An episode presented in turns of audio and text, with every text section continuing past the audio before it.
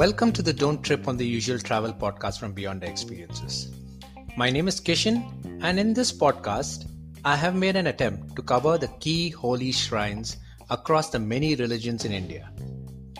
India is a place where a lot of religions were born and have flourished.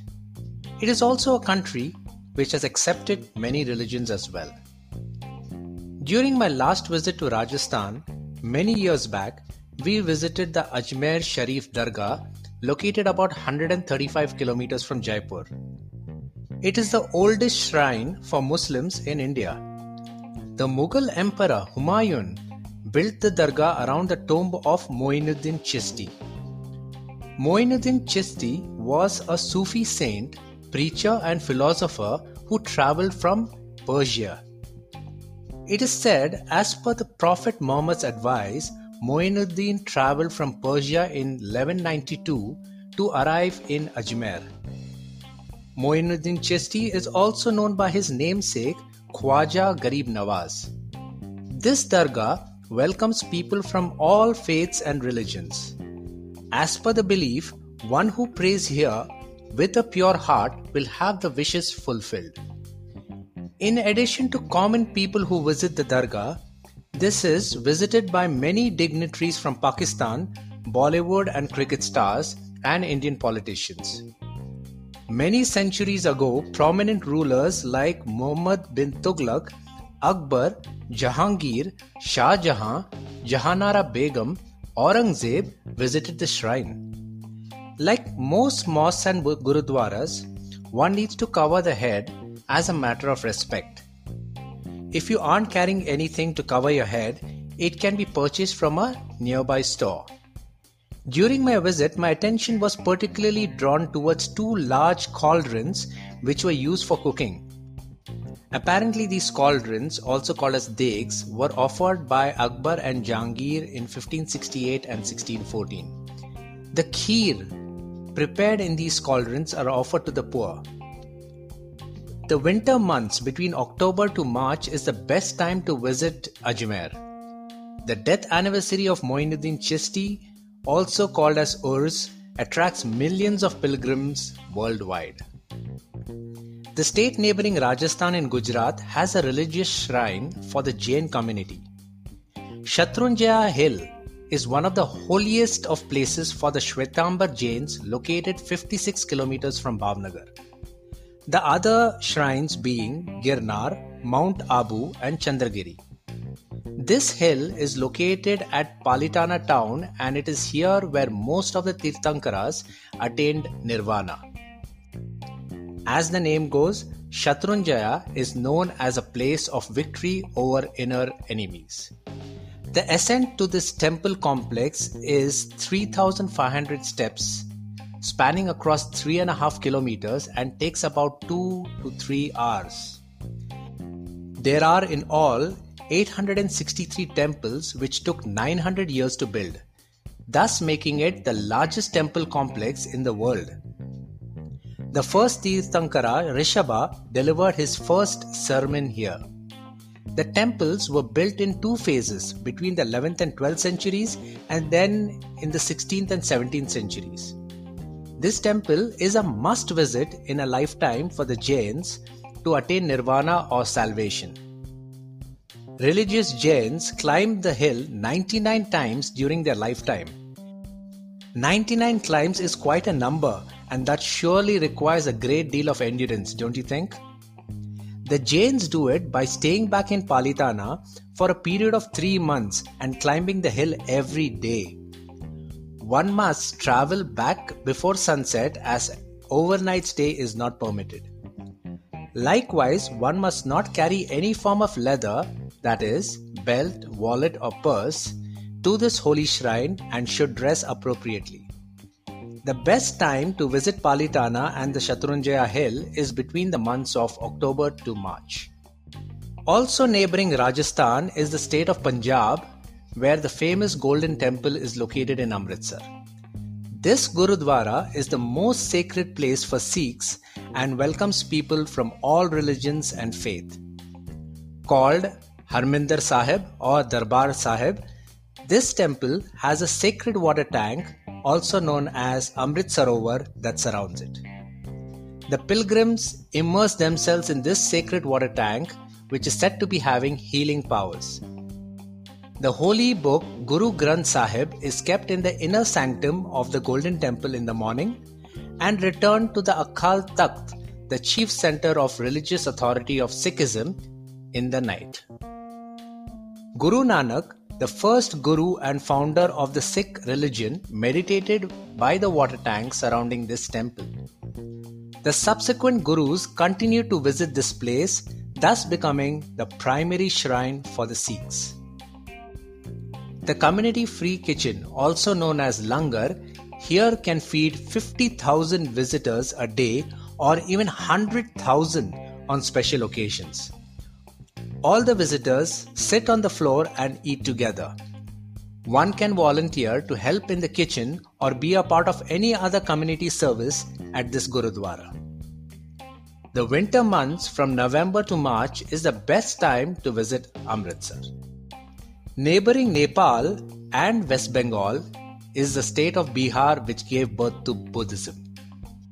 It is in Bodh Gaya, Lord Buddha attained enlightenment under the Bodhi tree. As a matter of fact, Buddha spent a period of seven weeks here at the Mahabodhi temple in Bodh Gaya.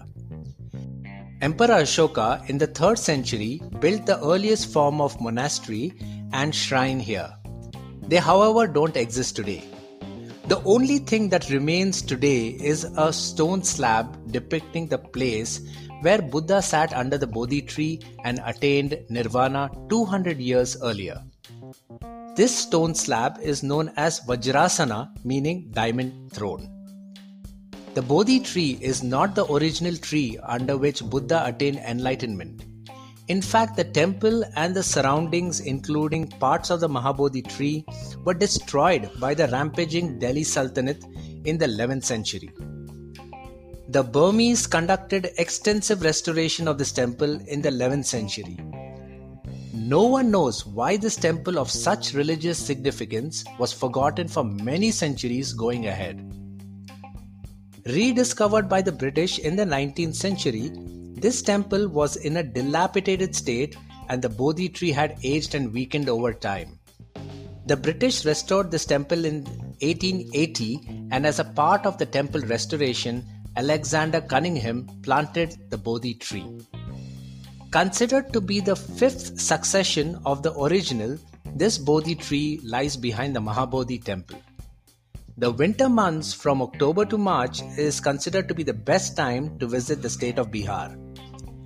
There are many interesting places within the radius of one hundred kilometers from Bodh Gaya which are worth visiting as well.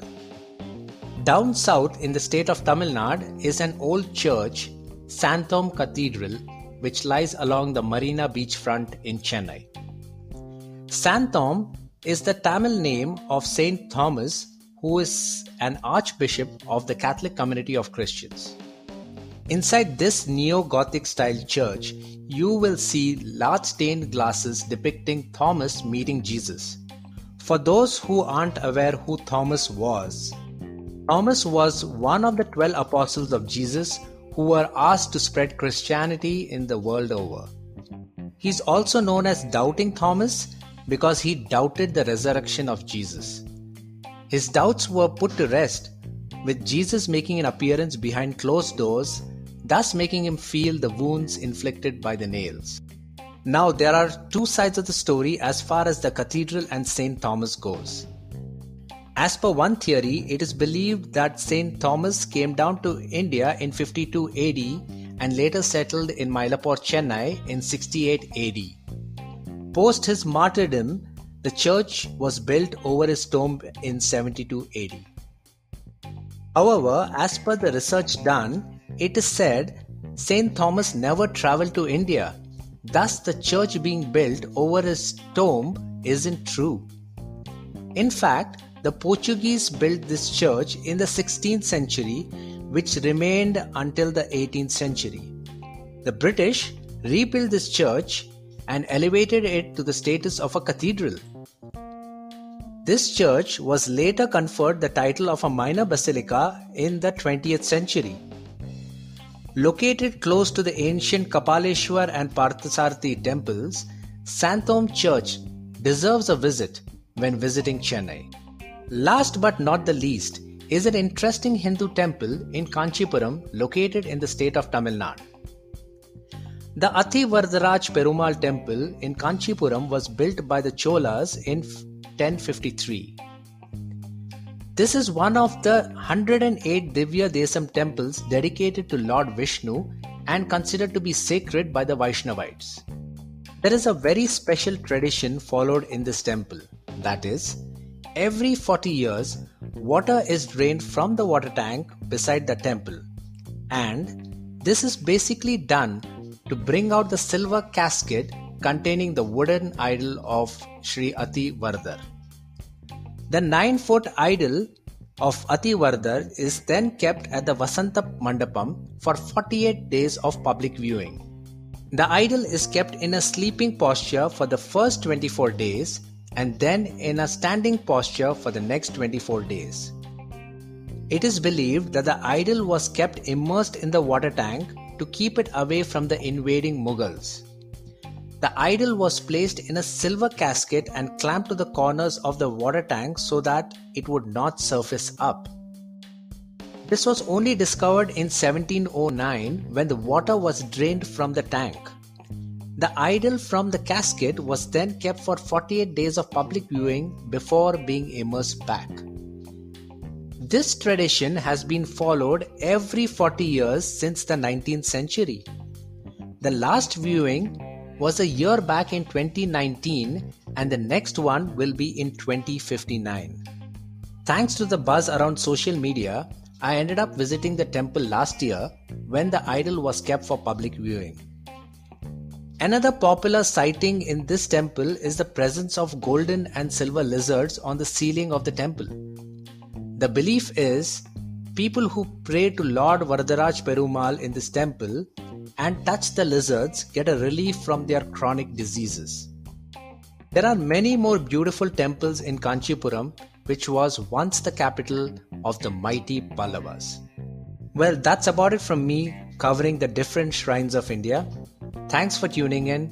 Do come back for more such experiences to the Beyond Experiences Travel podcast. Till then, take care, stay safe, have fun, and whatever else you do, don't trip on the usual.